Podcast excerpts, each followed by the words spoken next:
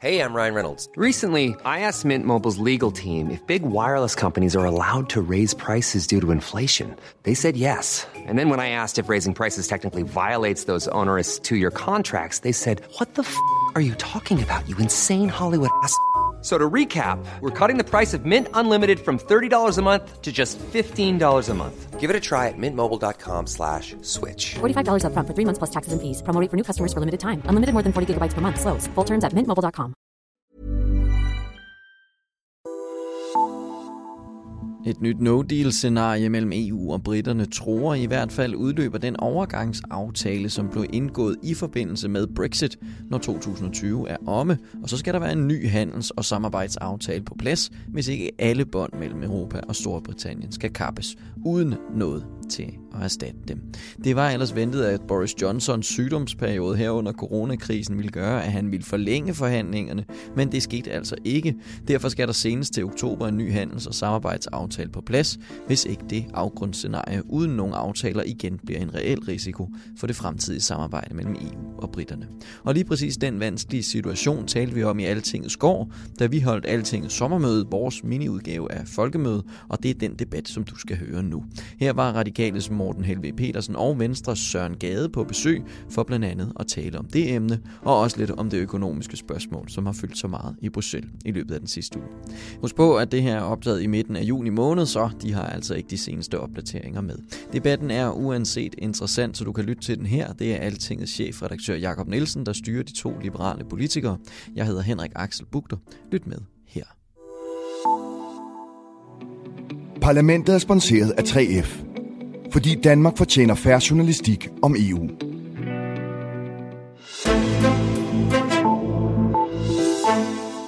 Ja, og så byder vi velkommen tilbage til Altingets sommermøde her i Altingets gård midt i København. I den næste halve times tid skal vi diskutere EU, vi skal diskutere Brexit, og vi skal diskutere, om Brexit også kan blive en dansk virkelighed en dag. Og til at tage den diskussion, der har vi to danske medlemmer af Europaparlamentet. Velkommen til jer.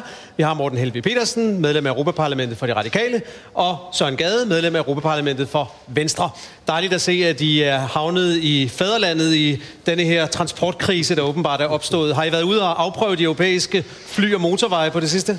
Ja, nej, jeg har været i Typerøn. Det er så langt, som jeg er nået. Og der kan man godt komme frem og tilbage. Ja, det kan man dog. Ja, det er godt. Søren? Jeg sidder ikke så langt fra Typerøn i hverdagen, så jeg har faktisk kørt fire timer for at komme over i dag.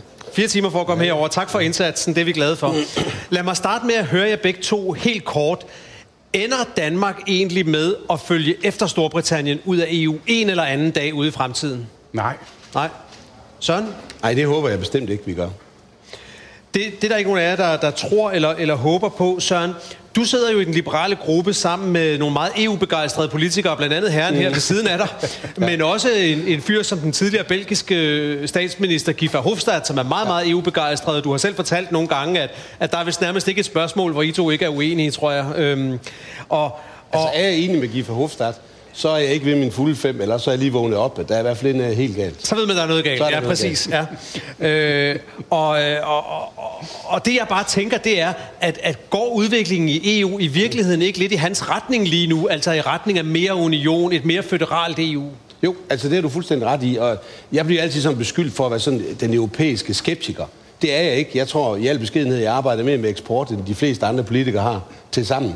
Øh, Og det betyder, at det, frihandel betyder noget, det indre marked betyder noget, arbejdskraftens frie bevægelighed betyder noget, og det har gjort os rige alle sammen. Vi bliver rige på grund af EU, ikke på trods af EU. Men min bekymring går på federalisterne, Gifa Hofstad-typerne, som ønsker mere EU ind i alt, hvad vi gør i vores hverdag. Og det er det, der bekymrer mig, fordi hvis vi ender med at følge britterne, så er det fordi, man har skabt et EU, som borgerne i nogle lande i Europa ikke vil have. Og det er der, min bekymring er, at man simpelthen har et øh, Europa på speed, hvor eliten de kører, og folk forstår ikke rigtigt, hvad det er, der foregår, men globalisterne siger, at det her det er den eneste Jamen- vej, og vi er nødt til at køre den vej, for så vælter cyklen. Og det er min bekymring. Ja, for det kan jo godt virke som om, når man ser på britterne, at det de i virkeligheden har, har, har besluttet sig for, det er, at de har kigget på EU og sagt, prøv at høre, enten kommer det aldrig til at virke, eller hvis de skal have det til at virke, så er det nødt til at blive en federalstat, og den vil vi ikke være med i. så vi går vores vej og vælger Brexit. Ja, og, og det er det, der er min bekymring. Jeg vil heller ikke den føderale vej. Jeg ønsker ikke øh, Europas forenede stater. Og det er der mange borgere i Europa, der ikke gør. Og det er derfor, jeg synes, vi skal holde fast i kernen i EU. Det, der gør os rige, og det er frihandel. Og, og bruge noget mere tid ja. på det. Og så lad være med at putte EU ind i alle andre steder i borgernes liv i Europa. Men lad mig så spørge dig igen, det jeg spurgte dig om i starten. Mm. Altså vil det sige, at et eller andet sted nede af vejen, hvor det går Gifær Hofstadvejen og ikke mm. så en gadevejen. Ja. Kunne du så se for dig, at vi står der, og du med, med, med tårer i øjnene må sige, jeg må også sige farvel til det her fællesskab, det er gået den forkerte vej? Altså, der er jeg forhåbentlig død af alderdom, øh, og det kan jo være, at borgerne i de enkelte lande, de ændrer holdning. Men hold, altså, jeg, jeg ser det sådan, at eliten, de kører for hurtigt en vej. Altså, der er mange, der ikke kan følge med den der føderale vej. Og det, det, det min bekymring går på, at, at man, man udvikler et Europa, som borgerne ikke har bedt om, så at sige. Mm-hmm. Morten, øh, i, i, i kort form, hvad er så din konklusion på forløbet øh, omkring Brexit og det, der er sket efterfølgende, coronakrisen, demokratikrisen er der nogen, der taler om. Er vi i en, i en tendens på vej mod mere EU eller mindre EU? Uh, på nogle områder mere. Uh, og, og, og med sundhedsområdet som, som et klart eksempel i, i kølvandet på coronaen, hvor det jo viser uh, øh, i, i, med al tydelighed, at EU som sådan har slet ikke været rustet til det her. Det har været hvert land for sig. Øh, og, og det får mig til at sige, jamen det er da et eksempel på det her med værnemidler, medicinsk udstyr, fælles lager, fælles indkøb. Det er da sund fornuft for mig, at vi bliver stærkere til det mm-hmm. øh, i fællesskab. Er det føderalt? Det synes jeg ikke, det er. Øh, for at vende tilbage til, til den diskussion, som er sindssygt interessant, hvor at, at man i nogle lande, eksempelvis i Tyskland, der er definitionen og udlægningen af det føderale, det er netop det lokale og det regionales værn mod centralmagten, om du vil. Mm-hmm. Så det er udtryk for en decentralisering. At man fastlægger, hvad er det, vi skal kunne i kommunen eller i regionen, frem for på national plan. Men det... Så for mig er føderal, det er ikke en centralisering. Mm. Altså for mig kan føderal lige Det kan være stærke være, delstater eller stærke nationalstater. Som det er i Tyskland, for nu at nævne det tyske eksempel. Men, så føderal er ikke et, et, et fyrord. Vi kan diskutere, hvad det betyder, men i sig selv det der med at vågne op med sved på panden, fordi der er nogen, der udtrykker eller bruger det der F-ord der, det, den, den deler jeg ikke. Jeg er helt med på okay, diskussionen. Man kan allerede godt høre, I har nogle gode diskussioner på jeres gruppemøder dernede. I sidder jo i den samme gruppe i Europaparlamentet. Vi bor på samme hotel, så den fortsætter ikke. Øj, øj, øj, øj, det er nogle lange nætter der. Okay. Nå, men så længe I bare diskuterer federalisme, så er alting godt. 絶対。Men Morten, vi er jo også i en situation lige nu, hvor tyskerne er på vej til at, at, at, at gå med til, at der, skal, at der skal doneres penge ud, for at sige det helt groft, hvilket de jo altid har været imod og sagt, nej, nej, nej, der går grænsen, der vil vi ikke være med længere. Vi er på vej måske mod en eller anden form for europæisk finanspolitik. Altså, altså, kan du ikke et sted ned ad vejen dele samme frygt som Søren for, at det går så vidt, at danskerne simpelthen siger, okay, det er ikke os længere. Det er ikke den union, vi vil være med i. Jo, altså, det er ikke det... den, Poul Slytter lovede os i sin tid. Jamen, det, det er da en, en, en grundlæggende bekymring, som, som jeg også deler. Øh, og, og det er jo blandt andet, fordi jeg synes, at vi i Danmark i høj grad er uafklaret på, hvad vores rolle er i det europæiske. Hvad det er, vi skal i det europæiske. I øvrigt, i forlængelse er jeg jo kritisk over for den nuværende regeringskurs i forhold til budget og, og nogle af de her ting, der er sket i kølvandet på coronakrisen. Fordi jeg synes, vi er uafklaret i forhold til, hvad det er, vores rolle er i det. Så jo, det er da en dyb bekymring, at hvis man fra dansk side i årtier taler om det der med nede i Europa. Jeg hader det udtryk. Altså, vi er midt i Europa. Vi er, vi er en del af Men det. Nu, at, at, at det er en, en standende bekymring, det her med, om, om, øh, om, om folk ser sig selv i det. Nu er de radikale jo trods jeres udmærkede valg øh, sidste gang faktisk jo, både til Folketinget og til Europaparlamentet, øh, hvor jeg også fik et rigtig godt valg, så er I jo stadigvæk et af de mindre partier, men alligevel, hvad, altså, hvad er dit ansvar for at få danskerne med på det der? Fordi at vi, vi er jo mange, mange år inde i det der, og, og, og, og det, det nytter jo ikke rigtig noget, I bliver ved med at stå og sige, at vi skal også huske at have danskerne med. Altså, hvordan, hvordan synes du, man skal gøre det? Jamen, jeg tror jo, noget af det kommer jo i, i forhold til de her ydre tryk og påvirkninger i øvrigt. Og den valgkamp, der var til Europaparlamentet for et år siden, oplevede jeg på den måde, at folk jo virkelig gerne ville snakke det europæiske og det globale også. I lyset af Trump og Putin, Brexit øh, og nogle af de her store ting. Der er jo gjort i øvrigt, at opbakningen til det danske medlemskab er jo øh, gået, om ikke gennem loftet, så i hvert fald rekordhøjt. Så der er jo også, øh, hvis man skal vælge at se på det, altså som om glasset er halvt fuldt, altså en, en måske også en grønne sådan, øh, erkendelse eller tilgang til det derude om, at det er det er faktisk det, der er vejen frem. Altså, du sagde indlægsvis, at jeg har været oppe i, Sørens Hud der i, i, i Typerøn. Ikke? Altså, vi er jo nået så vidt, så selv folk på havnen i Typerøn, de synes ikke nødvendigvis, at det der EU nødvendigvis er det værste, øh, der er på den her klode længere. Der skal så et Brexit til, for at vi når derhen. Men det er bare for at sige, jeg oplever altså også, at der er Altså den, den anden erkendelse også i forhold til de fælles problemer, vi står overfor.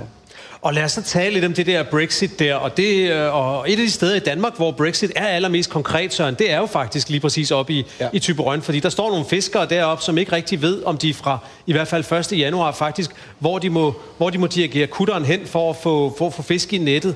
Øh, hvordan ser du øh, processen, som det står lige nu? Er du meget bekymret for for eksempel danske fisk, fiskers position? Ja, jeg er meget bekymret. Altså, det kan ende med en katastrofe. 40 procent af de fisk, vi lander i Danmark, 30 procent af værdien, de er fanget i britisk farvand. 80 procent af de fisk, der bliver landet i Skagen, som er en stor industrihavn, de er fanget i britisk farvand. Og det handler jo om en, en øh, branche, som omsætter for over 30 milliarder, eksporterer for over 20, øh, 16.000 arbejdspladser, så vidt jeg husker. Så i visse dele af Danmark er det her en katastrofe, hvis der ikke kommer en aftale. Kommer der så en aftale? Jeg, jeg, jeg begynder at, at tvivle på det. Morten sidder også centralt i forhandlingerne. Altså, det er sådan, at Britterne giver sig ikke på det. De vil gerne have en aftale, hvor vi forhandler kvoter hvert år med Storbritannien. Det lader sig ikke gøre. Det vil fiskerne kan jo ikke lave budgetter, gå ned og låne penge til skib, hvis man ikke ved, om man må fange fisk øh, om to, tre, fire øh, måneder. Øh, vi har sagt for Renew, der er Morten og jeg øh, jo fuldstændig enige. Den liberale gruppe. Den liberale gruppe. Ja. Vi har sagt fuldstændig firkantet, vi vil have fiskeriaftalen ind i en stor aftale. Hvis ikke der lander en fiskeriaftale her i løbet af nogle uger, så skal den være en del af den store aftale, fordi det betyder så meget blandt andet i Danmark. Vi står jo ikke alene. Det er 400.000 i Europa. Det er jo ikke alle lande, der har, har et fiskeri, men det har Spanien og, øh, og øh, Frankrig, øh, gudskelov. Så, så, så vi, vi, vi taler med en, en kraftig stemme. Men som det er lige nu, så er jeg bekymret for, at øh, der ikke kommer en aftale, og at vi kommer til at se, at, at dansk fiskeri kommer til at lide. Øh. Vi, vi, vi havde besøg her i, i, i morges på, på Altingets sommermøde af den britiske ambassadør i Danmark, og jeg må også sige, øh, han lød også som om, at, øh, at han havde instrukser hjemmefra om at, at, at signalere benhårde forhandlinger, ja. og modsat tidligere, hvor britterne har sagt, vi vil gerne have så tæt et forhold til, til, til det resterende EU som muligt, så siger de nu, det er nok noget med en Canada-aftale, og ja. det er jo sådan EU-sprog for at sige i hvert fald en lidt løsere tilknytning, ja. end, øh, end, øh, end, end den, de er på vej imod. Men bare lige en bemærkning om det, fordi nu, nu, snakker vi, nu står jeg og snakker fiskeri. Vi skal jo bare huske så, at britterne har jo altså også aftaler, de er meget afhængige af at få med mainland Europe, altså med, med de andre 27 europæiske lande. Fordi Storbritannien, det er, godt nok, det er godt nok en ø, men de kan jo ikke klare sig uden at få nogle handelsaftaler. Nu er det fordi fiskeri fylder så meget i mange lande, men britterne øh, vil jo også få det svært, hvis der ikke der kommer nogle aftaler. Altså det er jo ikke sådan, at imperiet det kommer tilbage, fordi man ikke får en aftale med EU, og så er man en stormagt øh, igen det, det er så det helt konkrete. Det er nogle fiskere oppe i Typerøn, der står og siger, jamen, øh, kan, kan vi sejle ud, eller kan vi ikke sejle ud? Hvor kan vi sejle hen? Men Morten, du, du sidder jo tæt på forhandlingerne og følger dem i Europaparlamentet også, og tager os lige med ind i, i, i rummet og prøv at få os til at forstå, der er gået fire år siden, de stemte nej. Altså, hvordan kan det stadigvæk foregå, det her? Fordi der er sket en øh, markant ændring i, i den britiske tilgang. Altså fra Theresa Mays tilgang, der var, at nu skulle vi prøve at finde en eller anden altså forhandlet løsning til øh, der, hvor, hvor England og den engelske position er i dag, som jeg oplever det. Øh, og, som er hvad? Øh, og, og meget kan man jo altså sige om englænderne, men dumme er de jo ikke. Altså, de ved jo udmærket godt, hvad det her går ud på. De skal ansætte 50.000 toller øh, i, i, i den kommende periode her, fordi det her med 12 og deklarering... De kan ikke hente dem i Polen, fordi det er ligesom ideen med det hele. Ligesom, ikke? Øh, og, og øh, jeg vil sige, det er så måske en af de eneste sektorer, der kan juble over bedre beskæftigelse her i, i fremtiden. Det er så tollerbranchen, eller, eller hvad det måtte hedde. Ikke? De ved udmærket godt, at der er en omkostning forbundet med det her. Altså i form af øget transporttid, at, at når, når du skal over kanalen med container, eller hvad det nu er, at der er nogle hindringer. Og det ser de helt åbent og klart i øjnene, at der er en økonomisk omkostning ved det. Det, der er forskellen på den nuværende linje i forhold til tidligere, er, at de er parat til at betale den pris. Fordi at det indrigspolitisk er så meget værd at sige, take back control. Politisk tror jeg, det er min oplevelse af det, der er man udmærket klar over, at det her er en omkostning, men politisk er man klar til at betale den pris, fordi det har indrigspolitisk så stor altså, politisk Det vil simpelthen være farligere for Boris Johnson indrigspolitisk at lave et kompromis med EU, end det er for ham at løbe den risiko, at økonomien går lidt ned ad bakke, på grund af, at han ikke får nogen aftale.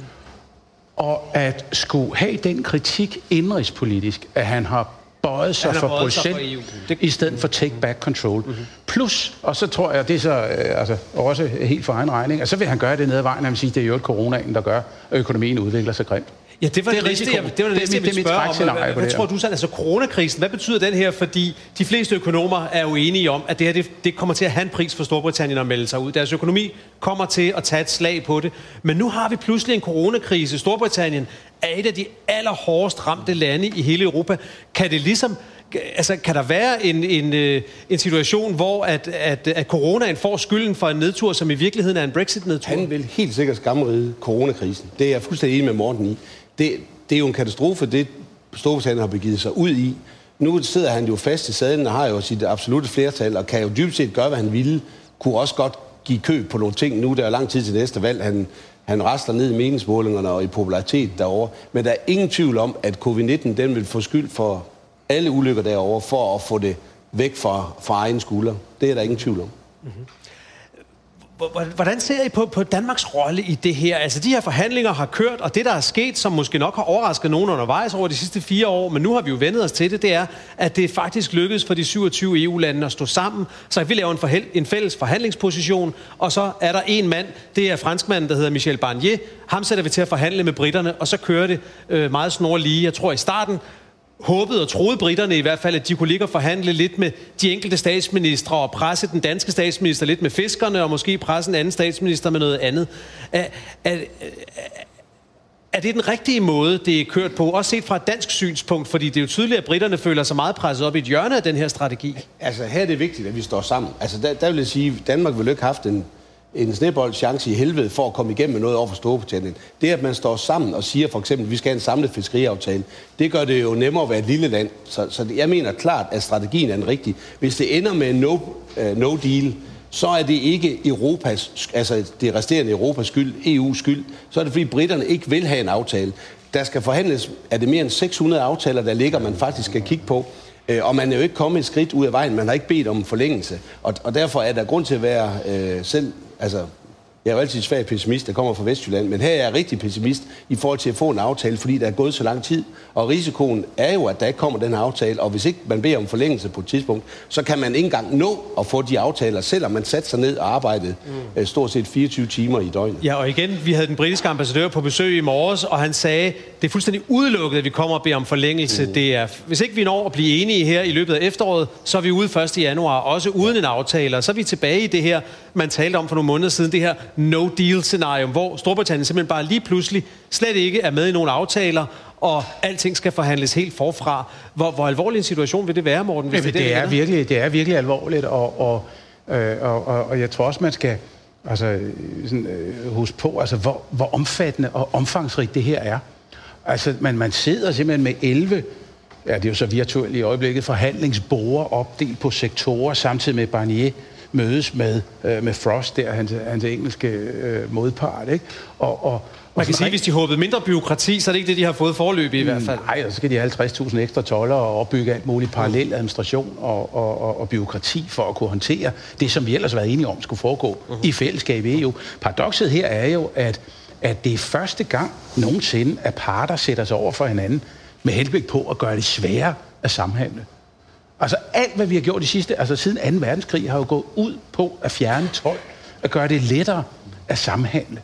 Det vi gør nu, det er det stik modsat. Mm. Det, er dybest set, det er dybest set at sætte os over for hinanden og sige, okay, kan vi så være enige om, at tolvsatsen skal være så og så høj, og, mm. og kriterierne for tolvdeklarering, og hvad ved jeg. På Esbjerg Havn, hvor jeg var forleden, der, der har de jo, har DFDS nu lagt et stort areal ud, simpelthen, som de er nødt til at lægge ud til at være forberedt på, at der kommer container, der skal deklareres. Ikke? Så det er, jo, det, er jo, det er jo fiskerne i Tyborøn, det er rædderierne i Esbjerg, det er landmændene over, over hele landet, der kommer til øh, at, at, at, at lide under det her. Og man skal huske på, at, at det er så omfangsrigt, så ja, tidspresset er en dimension i sig selv. Overfor det står så, at, at man begynder at være, og det er jo det, vi skal se i øjnene også, vi begynder at skulle forberede os på et no deal. Mm.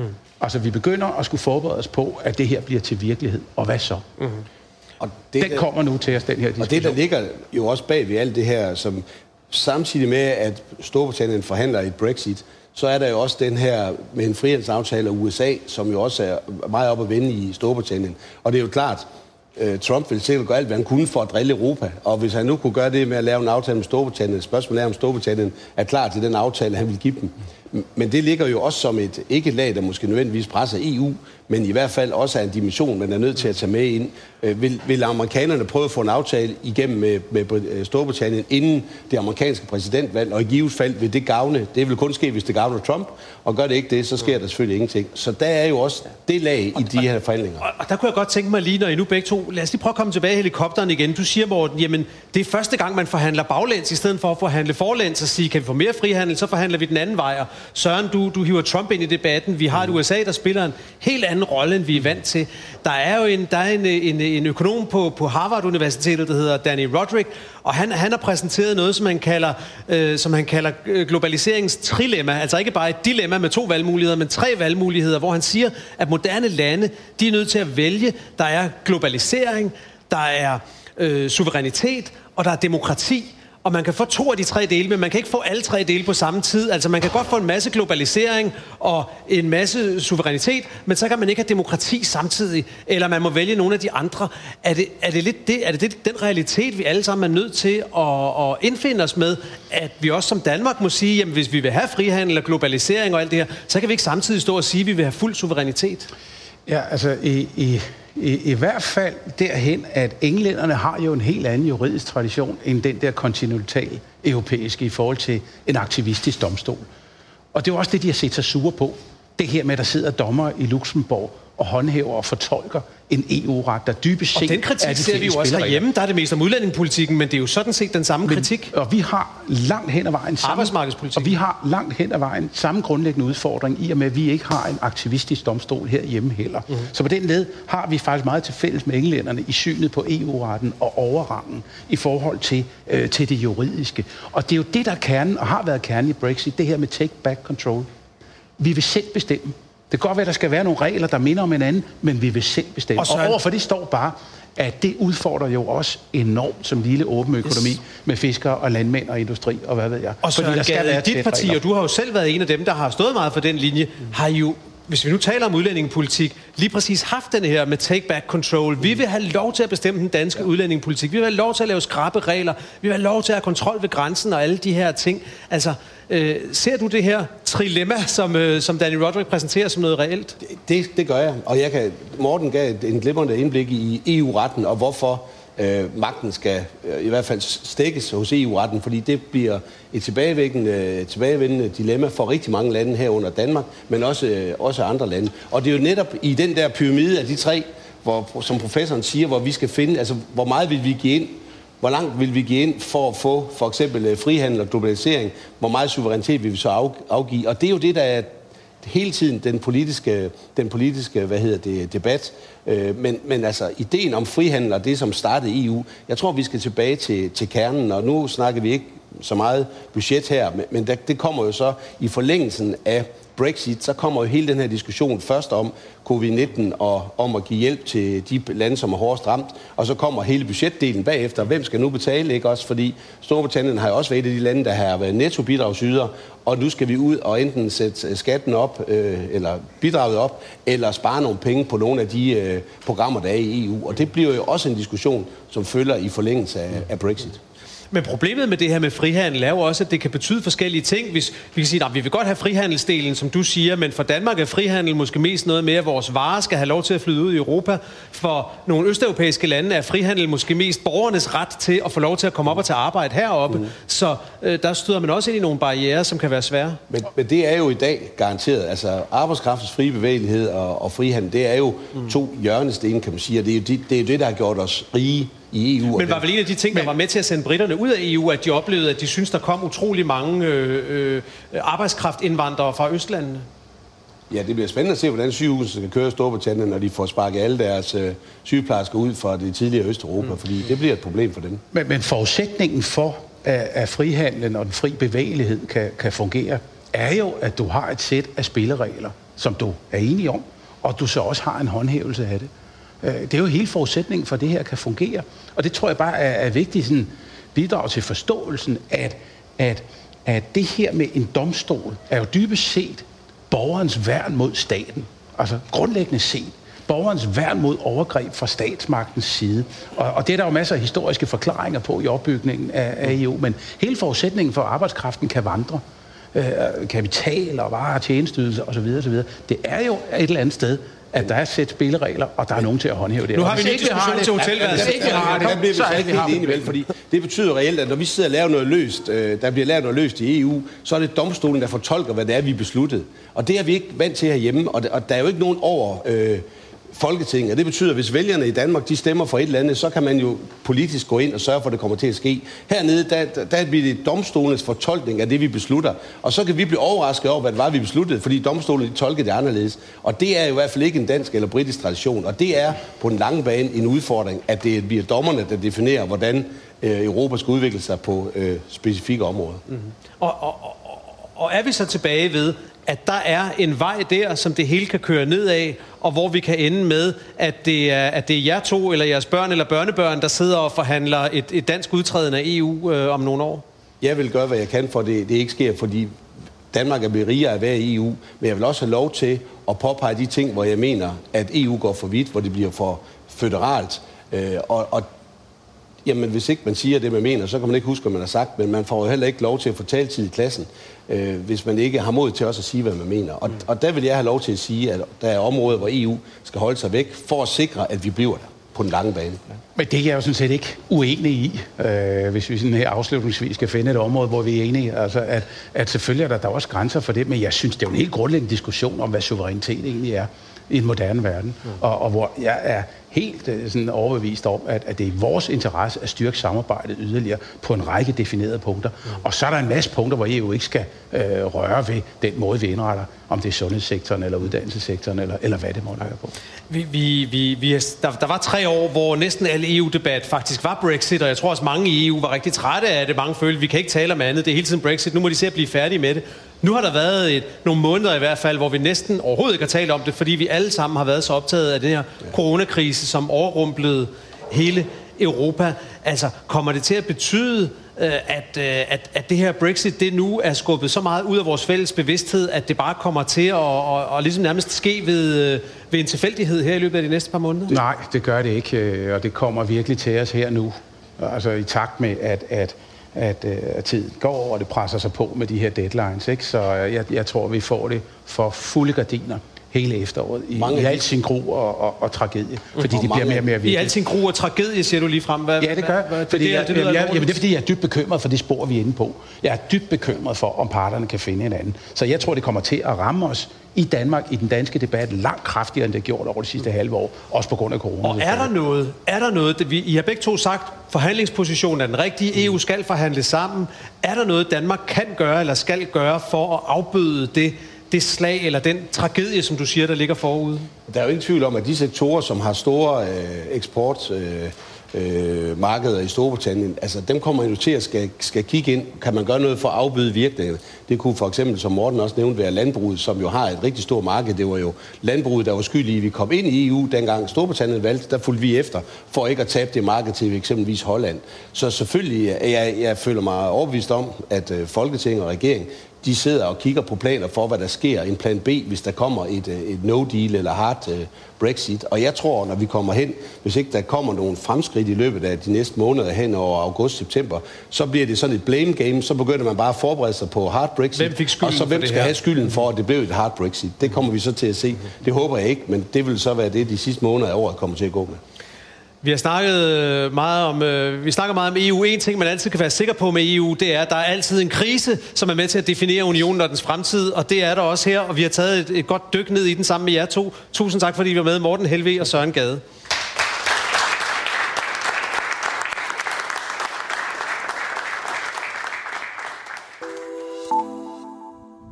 Og tak til dig, der lyttede med til vores lille pip her i løbet af sommerferien. Der er jo sket en masse med EU's budget, og det kan du læse om inde på altinget.dk, hvis du vil have mere af det. Mit navn er Henrik Axel Bugter, og vi lyttes ved.